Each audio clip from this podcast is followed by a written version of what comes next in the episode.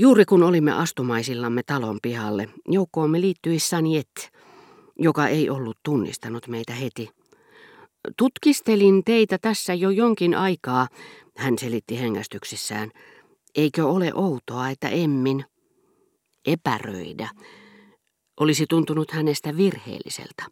Hänestä oli tulossa sietämättömän tuttavallinen vanhahtavan kielenkäytön kanssa. Kuuluttehan niihin, jotka tohtii tunnustaa ystävikseen. Hänen harmahtavat kasvonsa olivat kuin lyijyn karvaisen ukon ilman valaisemat. Huohottava hengitys, jota ei vielä kesällä esiintynyt kuin herra Verderäänin haukkuessa häntä, oli muuttunut pysyväksi. Tiedossani on, että oivalliset taiteilijat, erikoisesti Morel, soittavat vähän töin julkaisemattoman teoksen. Miksi erikoisesti, kysyi herra de Charlie, joka ei pitänyt sanasta. Brichot kiiruhti tulkitsemaan. Ystävämme Sanjet, korkeakirjallisesti sivistynyt kun on, käyttää kieltä, missä erityisesti tarkoittaa samaa kuin nimenomaan. Astuessamme Rova Verderanin eteiseen herra de Charlie halusi tietää, työskentelinkö, mihin vastasin kieltävästi, mutta tunnustin vanhojen hopea- ja posliiniastiastojen kiinnostavan minua kovasti sillä hetkellä, johon hän totesi, etten voisi missään nähdä kauniimpia kuin Verderaneillä, että olin ne luultavasti nähnytkin, koska he sillä varjolla, että esineetkin ovat ystäviä, olivat kyllin hulluja kuljettaakseen niitä mukanaan, Lisäsi sitten, ettei olisi helppoa otattaa ne esille näin juhlailtana, mutta lupasi nyt kuitenkin pyytää, että minulle näytettäisiin mitä vain haluaisin. Kehotin häntä luopumaan koko ajatuksesta. Monsieur de Charlie avasi palttoonsa napit, otti hatun päästään. Huomasin, että hänen päälakensa harmaantui paikoitellen – mutta kuin syksyn värjäämässä hienossa koristepensaassa, missä tietyt lehdet on suojattu vanukäärein tai kipsisilauksilla, Paronin lakipisteessä valkoiset hiukset muodostivat vain ylimääräisen kirjailun toisen kasvoissa esiintyvän lisäksi. Ja siitä huolimatta jopa erilaisten ilmeitten, ihomaalin ja ulkokultaisuuden muodostaman läpinäkyvän naamion alla – Paronin kasvot salasivat jatkuvasti melkein kaikilta sen, minkä ne minun mielestäni näyttivät huutavan julki. Minua suorastaan häiritsevät hänen silmänsä, josta pelkäsin hänen yllättävän minut lukemasta sitä kuin avoimesta kirjasta, hänen äänensä, joka tuntui minusta toistavan sitä kaikissa sävyissä väsymättömän säädyttömästi. Mutta ihmiset säilyttävät salaisuutensa hyvin, sillä ne, joita he lähestyvät, ovat sekä kuuroja että sokeita. Kaikki, jotka saivat kuulla totuuden tältä tai tuolta, esimerkiksi Verdoraaneilta, uskoivat siihen, mutta vain niin kauan kuin eivät tunteneet paronia itseään. Hänen kasvonsa hälvensivät häijyt kuulopuheet, sen sijaan että olisivat levittäneet niitä. Me nimittäin muodostamme tietyistä käsitteistä niin mittavan mielikuvan, ettemme koskaan voisi samaistaa sitä tuntemamme henkilön tuttuihin piirteisiin. Ja meidän on vaikea uskoa paheisiin, niin kuin emme koskaan usko nerokkuuteenkaan, kun kysymyksessä on henkilö, jonka kanssa vielä eilisiltana olemme olleet oopperassa.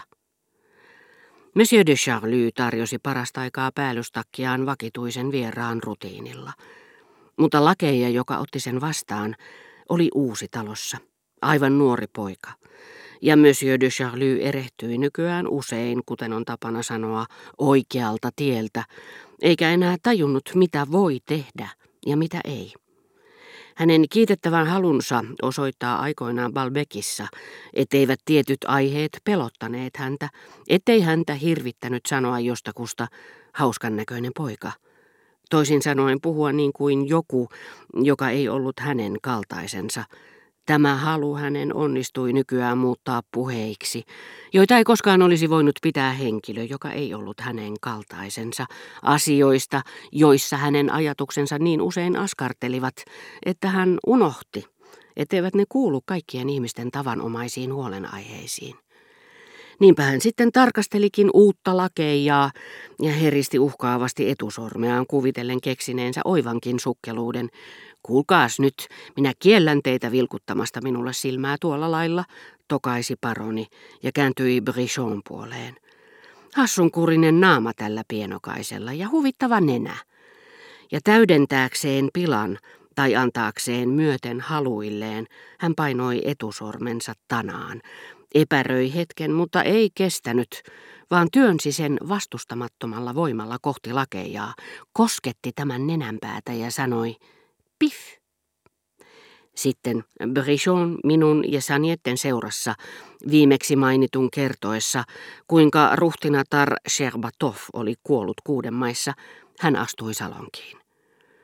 On siinäkin epeli, ajatteli lakeija, ja kysyi tovereiltaan, oliko paroni pelleiliä vai päästään vialla.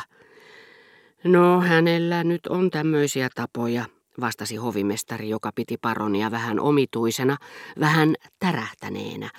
Mutta olen aina kunnioittanut häntä enemmän kuin ketään muuta rouvan ystävää. Hänellä on hyvä sydän.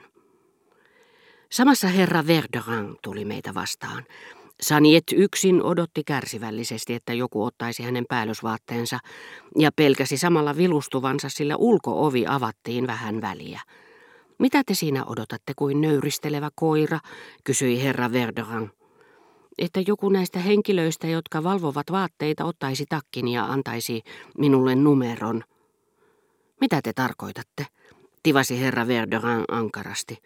Jotkut valvovat vaatteita. Oletteko tulossa vanhuuden höperöksi? Vaatteita säilytetään, kuulkaa, jos teitä nyt pitää opettaa puhumaan ranskaa kuin halvauskohtauksen jälkeen. Valvoa jotakin on korrektia kieltä, kuiskutti Saniet katkonaisesti. Apotti bateau. Kyllä te osaatte olla ärsyttävä, karjui herra Verderan. Mitä te läähätätte? Ihan kuin olisitte noussut kuudenteen kerrokseen. Herra Verderanin karkeudet saivat aikaan, että vaatesäiliön miehet päästivät muita Sanietten edelle, ja kun tämä yritti ojentaa päällystakkinsa, he vastasivat, älkääpäs etuilko, hyvä herra, kukin vuorollaan. Kas siinä minulla järjestyksen miehiä, varsinaisia asiantuntijoita, hyvä pojat, kiitteli herra Verdoran ja hymyili suopeasti rohkaistakseen miesten yrityksiä siirtää Sanietten vuoro viimeiseksi. Tulkaa, hän kehoitti meitä. Se hölmö haluaa meidän saavan kuolemantaudin rakkaassa ristivedossaan. Me menemme nyt lämmittelemään salonkiin. Valvoa vaatteita, hän jatkoi salongissa. Mikä tylsimys. Hän on ruvennut hienostelemaan. Ei hän huono ihminen ole, puolusteli Brichot. En minä sanonutkaan häntä huonoksi ihmiseksi, vaan tylsimykseksi, tokaisi herra Verderan happamasti.